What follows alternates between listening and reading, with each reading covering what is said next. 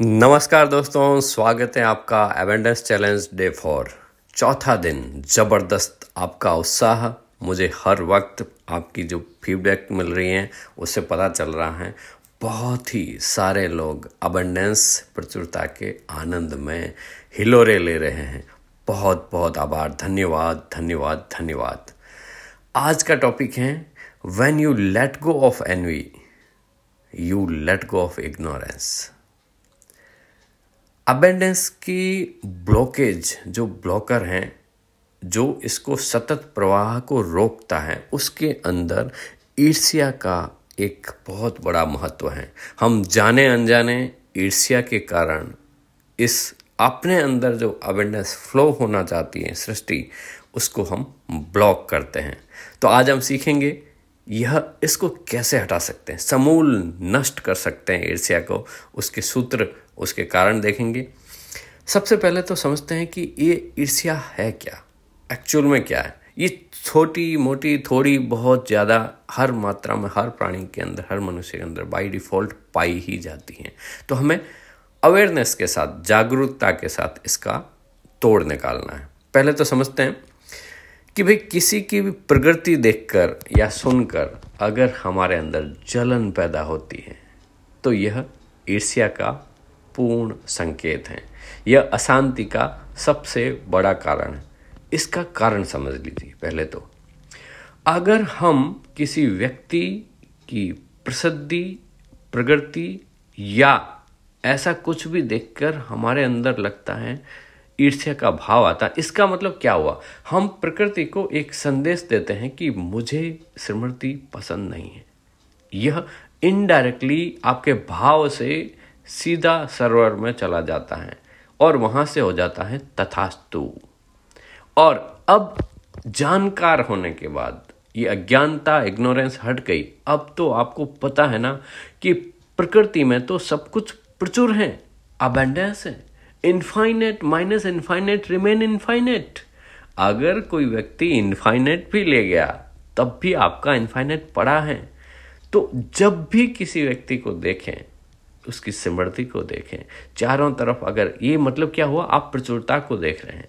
तो आपको बोलना है thank you more power to you आप और बढ़ें, आप और फूलें। आपको पता है ना, देना ही पाना जैसे ही आप समृद्धि की समृद्धिशाली व्यक्ति की तारीफ़ करने लगेंगे, प्रशंसा करने लगेंगे, आप देखेंगे अवेंडेंस आपकी तरफ़ आ हा हा हा भर भर के भाग भाग के आने लग जाएगी। इतना सरल नियम है। साथियों यह थोड़ा इसके ऊपर और चर्चा कर लेते हैं कि ईर्ष्या होती क्या है, किसके साथ। एक एक आप गौर करेंगे ना, ईर्ष्या हमेशा अपनों से होती है। जो अपना नहीं है ना, जिसको आप जानते नहीं है, उसके साथ ईर्ष्या होती नहीं है। यह अपनेपन का या मोह का एक एक छोटा सा बीज जैसा वो भी कारण है। दूसरों से अगर कुछ हो रहा है ना तो वो द्वेष हो जाएगा। तो अपनापन जहाँ पे भी होगा यह एक कारण रहेगी, ईर्ष्या। दूसरा, तुलना करते हैं हम कहीं न कहीं कंपेयर करते हैं। और मार्केटिंग का तरीका यही है, इसकी साड़ी, मेरी साड़ी से सफ़ेद कैसे?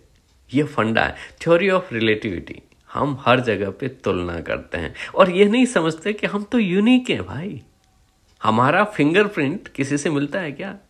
किसी का फ़ोन आपके फिंगर से खुलता है क्या? नहीं ना तो आप यूनिक हैं, दादा। इसको पहचानें, इसको समझें। यू आर द यूनिक परमात्मा ने आपको ज़बरदस्त बनाया आप गजब हैं। अपने आप से बोलें कि मैं जो हूँ, जैसा हूँ, गजब हूँ। यूनिक हूँ, अद्वितीय हूँ। तो मेरी किसी से भी तुलना तो हो ही नहीं सकती।